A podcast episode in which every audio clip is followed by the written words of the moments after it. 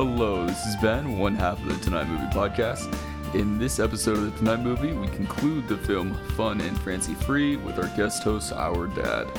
See you next week when I'll be back behind the mic. Have a great week.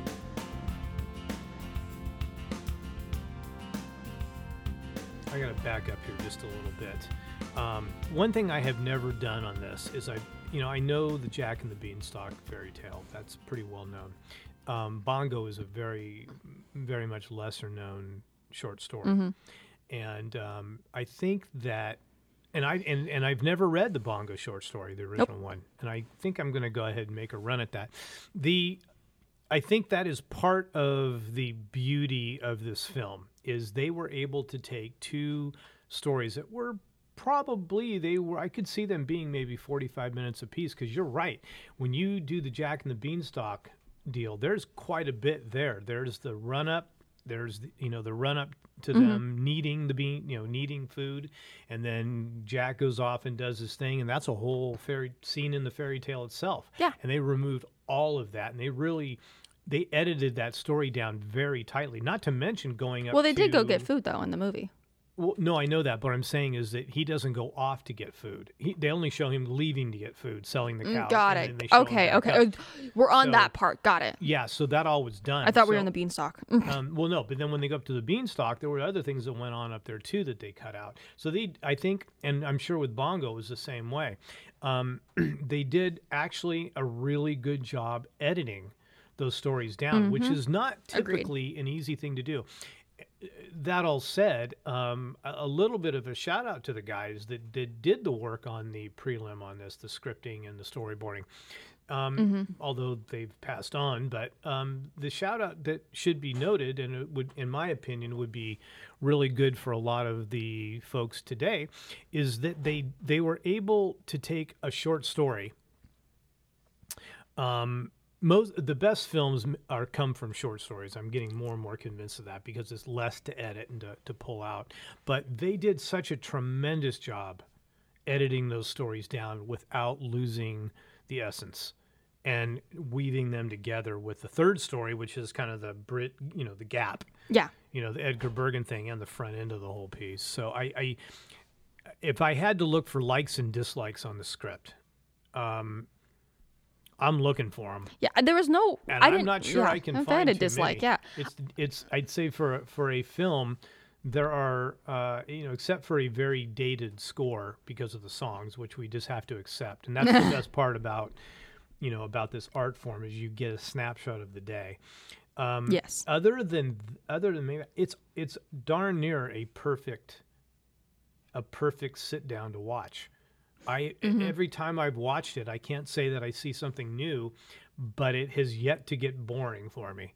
And we're probably a couple of dozen times I've watched it, and it's if I ever need to remind myself of what we're doing in this business, Yeah. that is one of the one of a few films that I know that we tend to watch uh, Mm-hmm. from a family entertainment. I do agree with you. There's nothing that I don't actually, in terms of script wise, there's nothing I don't actually dislike. Because also, I'm thinking about it, they don't talk for half of the movie.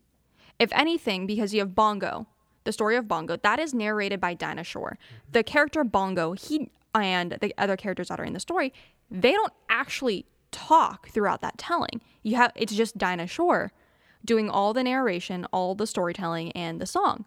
And it was very clean and concise and very much well done. And I can't hear anyone else doing it, if that makes sense. I don't. Well, you know that's interesting. You bring that up. That you're right.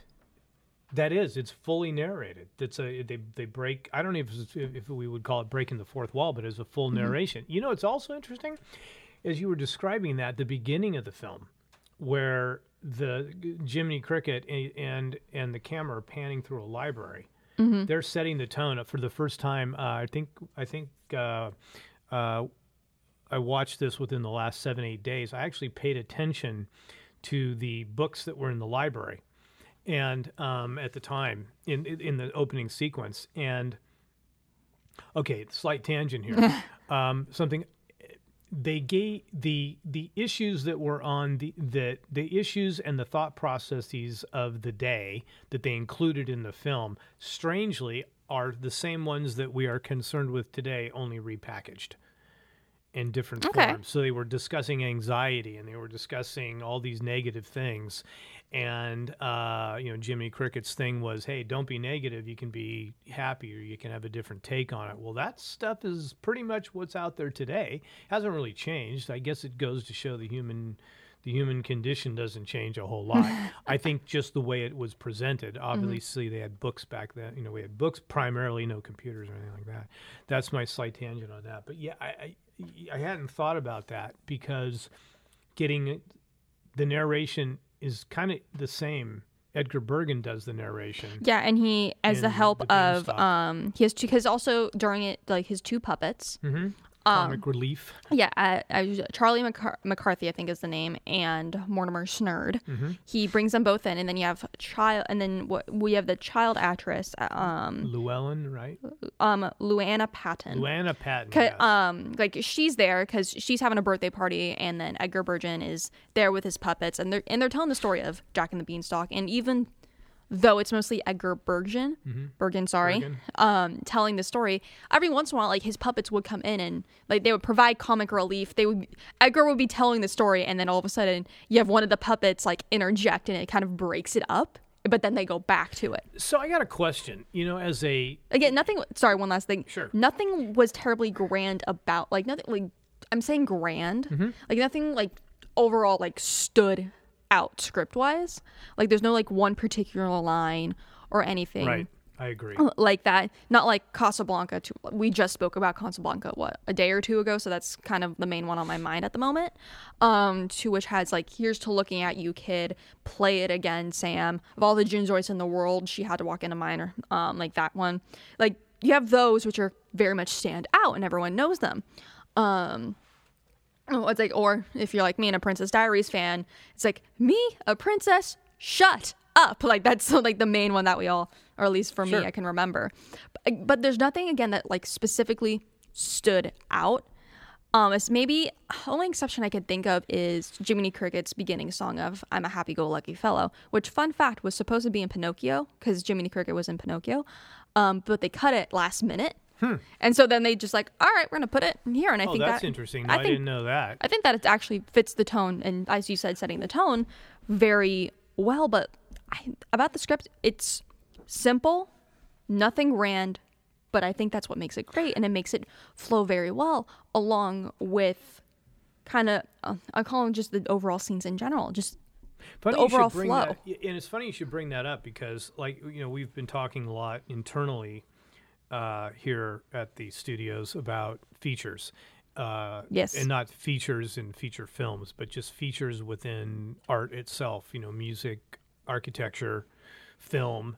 And I know that when when Casablanca was uh, spun on the uh, DVD the other day, it Yeah. has lots of features. I mean, you were talking about the vocal features, or the the the the, uh, the One-liners. features, the one-liners, so to speak.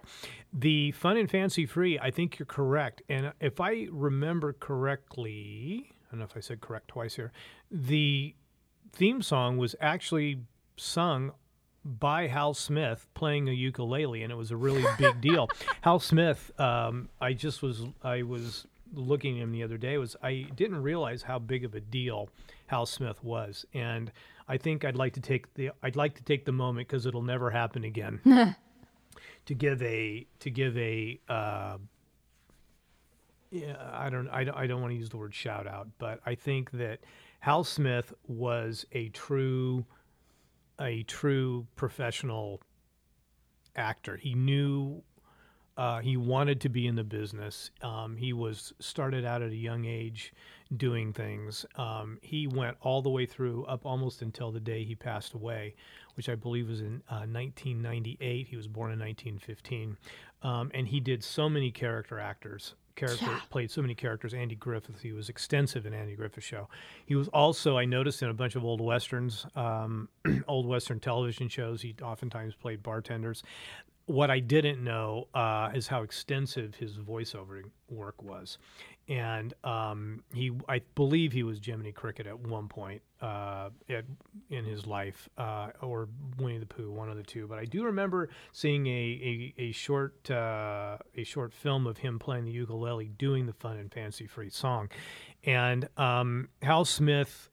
Hal Smith is one of those actors, if you uh, that I think pretty much personifies the working a working professional in the business. Uh, you, there's such a level of we've been talking again lately in uh, some of the of our staff meetings here um, at the studio about about the acting business and the music business and the the people that kind of make it and are very consistent uh, in a lot of films and uh, are there both in starring roles and maybe co-starring roles. And, but it's such a teeny percentage of the total acting uh, talent population.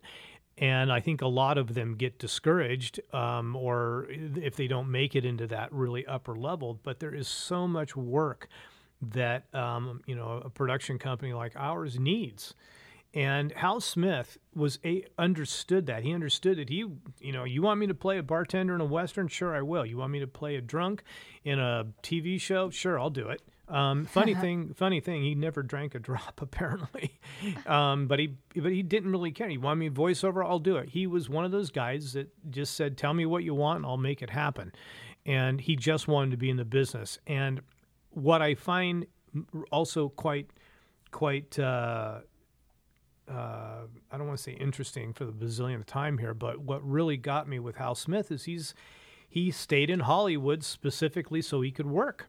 He, I don't think he was excited about the place, but he stayed there because he wanted to work. And he, he when he died, he, when he finally moved there with his wife, um, and one and only wife, uh, he stayed there and he did whatever came along to pay the bills. I don't know if he became a very wealthy man, but he he was like any, it's like a carpenter. You know, he he you want me to build you a cabinet, I'll build you a cabinet. You want me to build you a wall, I'll build you a wall.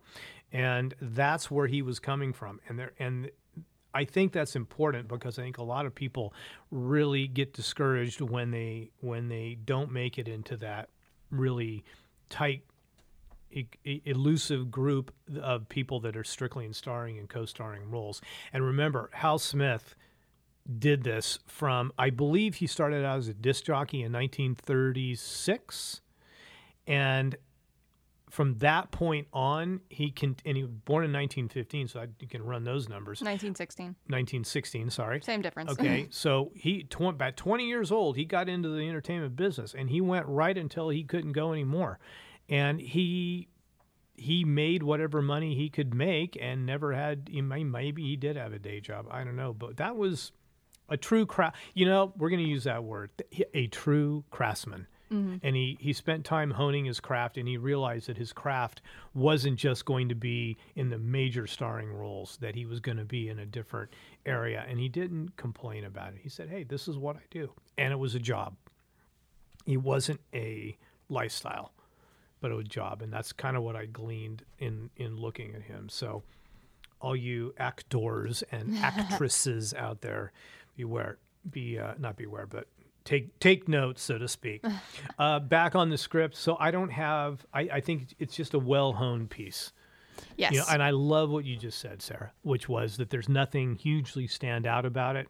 Um, I think the the really, I think the song, yes. Question: If I were to say if there's anything standing out, that, but also the fact that there were uh, uh, three separate performance mediums.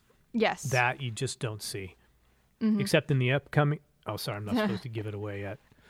Wait a second. Spoilers. There's got to be a way to plug our work here somehow.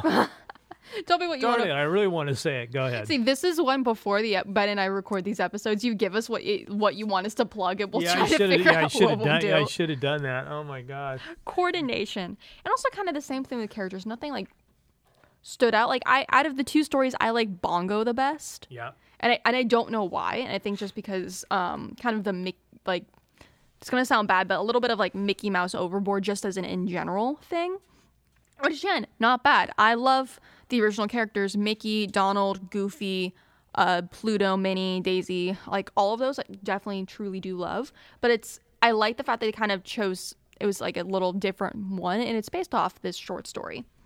And fun fact also, the animation was origin- they originally had the animation as like oh to be more realistic, but then when they paired it with Fun and Fancy Free or put it in that Yeah. and paired it with the um, Happy Valley, they're like oh we need to make this more simplistic and cartoon like, which I think played out in their favor. Absolutely, absolutely. Okay, I didn't realize that. So they were actually trying to get some sense of realism in there. but it was then simplified and put more cartoon for I being think fa- fun and fancy free, which again That's brilliant. worked out. But for in terms of characters, again, none stuck out. I guess the only thing I can say would stuck out would be Edgar Bergen and his puppets because that was something I, you didn't really see much at the time. And also, I don't think at that time doing live action and animation together was that a thing at that time. I don't. I remember. don't think so. I don't. There I think, was, I think it there was, one of the first films. Well, Disney cut did his it teeth. possibly? He Disney cut his teeth in the early early days doing that uh, Mm-hmm. a little bit. I'm glad you brought that up. For oh, I'm so glad you brought that up because there are two particular moments in that this film where the animation and live action come together that are excuse me. I go, well, sorry, we don't have a cough button. Uh, we're realistic here, folks. Um, that are are extraordinary. One is when they have a shot of the an op- of wh- when they're just beginning to to um, bring in the live action part, and they've got a shot of a house, the house across the street. Um, and That's when they go to Beanstalk. Well, That's when they go to Edgar Bergen, By right, the way, exactly. It's right, right in the middle. it goes And they- Bongo and then Jack and the Beans, Mickey and the Beanstalk. Sorry, I want to interject to right. Oh, got it. to differentiate between yeah. we call that continuity. Um, so they have you've got this this shot, this exterior shot of this house, the house across the street, as it's referred to in the film, and you see this open window, and and that's all animated, and then the win- what you see in the window is all live action. I thought that I noticed that the other day, and I've seen it before, and I've always really thought it was a nice, slick trick. But it actually, when I looked at it the other day, I, I noticed how slick it really was.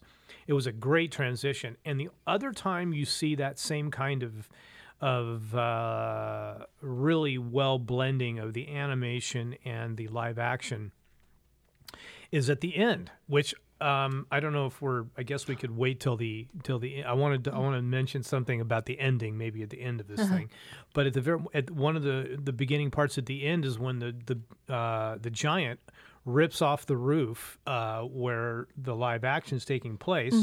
You know, looking for you know his foe, and puts it down, and then the film. So you've got that animation live action uh, uh, action going on, and then it immediately uh, transitions to animation again as he walks through L.A.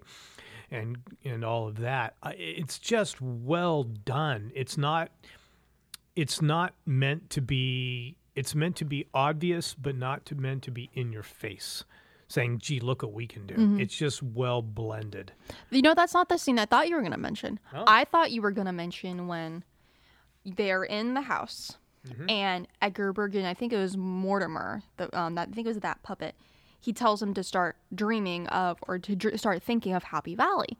And Oh, right in the beginning, yeah, yeah, in the beginning call. of it, and then Mortimer he tries to start dreaming of it, and there's the little dream bubble, which is animated, kind of goes above his head, but then it shrinks back down again. Mm-hmm. And then you have Luann who does it as well, and but um hers was able to create Happy Valley. much more expanded. Yeah, and so that's what I thought you were going to talk about, Wow, not I the told- ending. you know, you you got a good point.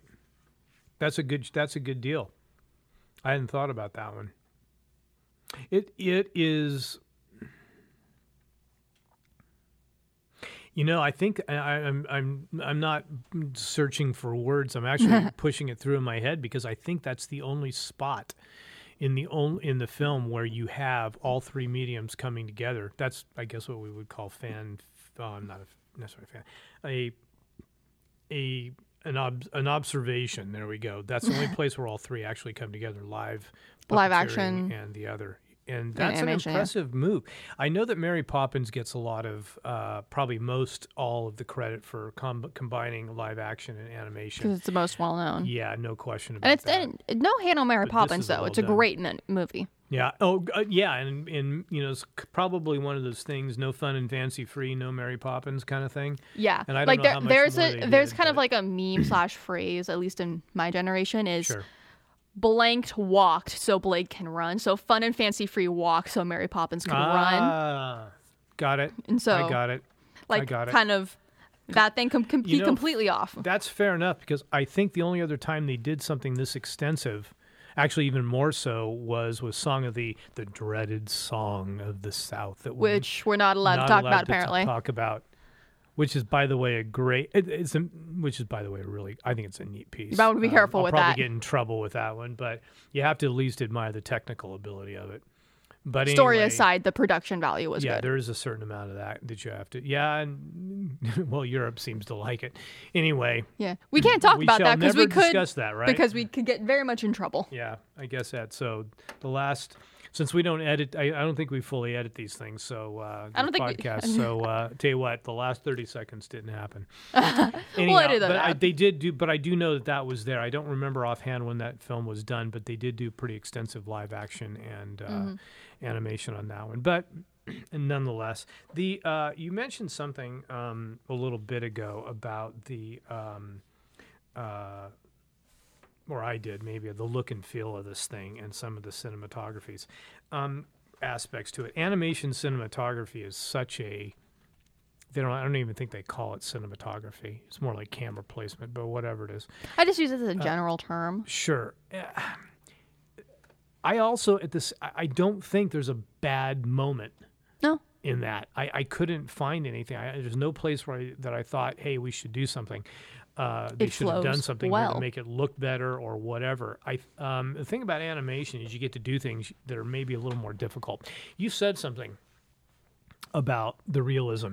I think that's what another thing I really like about some of the old, the older, the older Disney stuff, especially this particular film. Uh, animation is animation. It's not. You're not supposed to animate to do photorealism. Uh, photorealism, they, you know, I, I've been around in the digital and the analog era now, um, and I can tell you that we had to make some decisions uh, early on when I, I in, in, in architecture, for instance, which I spent a lot of time in for this business. Um, That's we had to make some different thing, decisions yeah. about renderings, and and it turns out this is not a new phenomenon.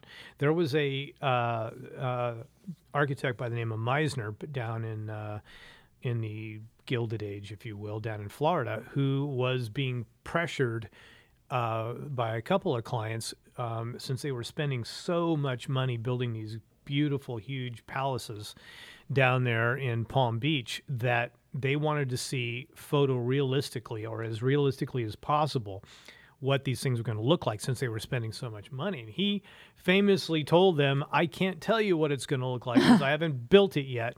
So one thing at a time. you know, right. But as photorealism has become more and more uh, sophisticated, shall we bet, it actually, I think, has downgraded the art, the art of drawing and the art of the art of art, so to speak. And I and one thing I really like about this film is the the level of craftsmanship and detail in the actual art of it. Yeah. Uh, it, it doesn't have to be. it's, it looks like it's a, a, a painted background, and it should look like a painted background. And it they do it to a really nice level that keeps it just this side of full on photorealism. And so if I can if I can yell out there a little bit to the animation community now, stop trying to be photorealistic. Of course, now I might be giving up our secrets here, but at the company. you but- also might get in trouble. uh, maybe, but I think that that's been one of the biggest problems I'm having is you can push the photorealism so far um, that you're beginning to destroy it. And if that really was they were trying to go photorealism, photorealistic, they just said it was like realistic, then- originally supposed to be more Uh. realistic, but then simplified. So I'm not sure what exactly they mean. Uh, Well, I know what they mean, but I don't know exactly what they were planning on doing with the making it realistic because we like the animation now because I think um it was I think it was either the last it was either Winnie the Pooh or Princess and the Frog was the like the last which came out both came out like 2010, 2011, Mm-hmm. or 2009. I think was Princess and the Frog, and I think one of the Winnie the Poohs came in 2011. That was the last time they actually kind of did anything of hand drawing and like the 2D cel animation, and then from there on, it was a lot of the 3D stuff and the stuff that we would see that Pixar did in the 90s with Toy Story, which on a separate episode we can give our opinion uh, opinions and i would like to keep in mind do not come at us for our opinions for the love of everything please don't. This is all just strictly what we our own preferences and our opinions. The kind of the 3d-esque look that you would see in frozen brave toy story uh trying to think of other stuff that off the top of my head never been a huge fan of. And like and i'm just talking about the animation in itself i'm not i'm not gonna bash on it because i also know the fact that it takes the animators a while to to create it and so the hard work i'm not going to completely ba- i'm not gonna bash them on because it's a long long time to make it takes them a very long time to and Yeah, it's hard. It's and, hard, and it is tedious work. it's hard and it's tedious and i do 1000% Absolutely. commend them it is not Just not a fan. I'm just, I'm not a fan. It's not my cup of tea, and I think I can speak for both of us on that. I Yep. think even to a degree Ben as well. Mm-hmm. I'm not sure about mom, but at least for the three of us, and I think it's part of the reason why we like again a lot of the older ones. And I I want to do a separate episode, kind of our opinions on what we consider new Disney and old Disney. But I think it's why the three movies that we watch on animated Disney movies that we watch on repeat and it and it's what now January 2021 and I think I've watched them at least 3 or 4 times already um is Fun and Fancy Free, The Aristocats and 101 Dalmatians, like the ni- 1961 one. And we watched those 3 on repeat on the daily. I think we maybe 2 or 3 times, like one or two times a week, maybe 3 times we put them on as background. It's kind of just a go-to movie, the, our go-to movies, and we just rotate between them if we want to watch something but we don't really like want to pay attention, or if it's something lighthearted.